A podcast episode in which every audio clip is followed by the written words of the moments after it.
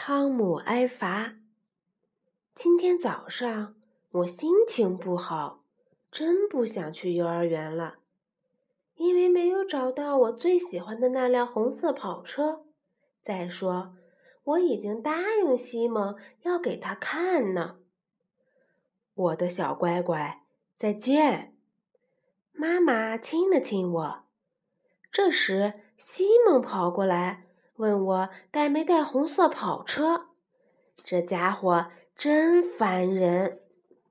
怎么办？没有带红色跑车，我就玩黄色小汽车吧。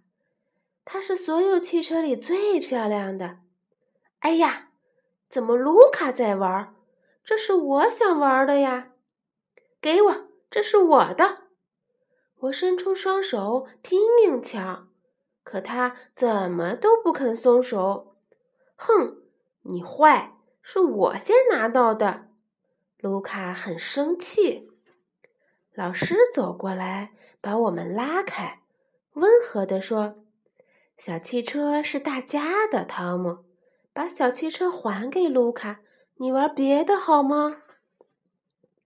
反正我也不想玩汽车了，我去搭积木吧。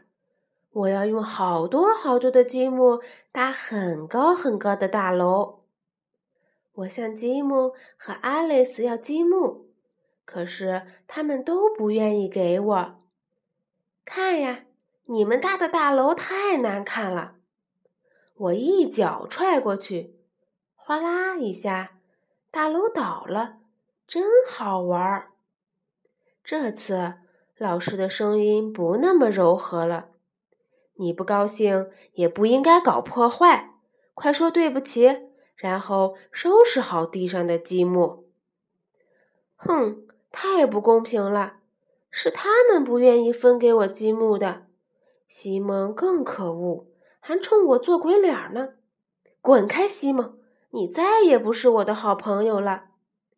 我向西蒙扔了一块积木，这回老师真的生气了。汤姆，任何时候都不能做坏事儿。我们上课的时候讲过，你还记得吗？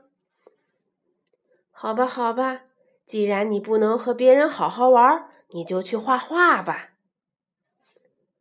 老师真坏，我再也不喜欢他了。再说，我现在也不想画画，我干些什么呢？一个人呆着真没意思，看起来别人都玩的还挺高兴，我可不愿意这样待一天。我的眼睛有点发涩了。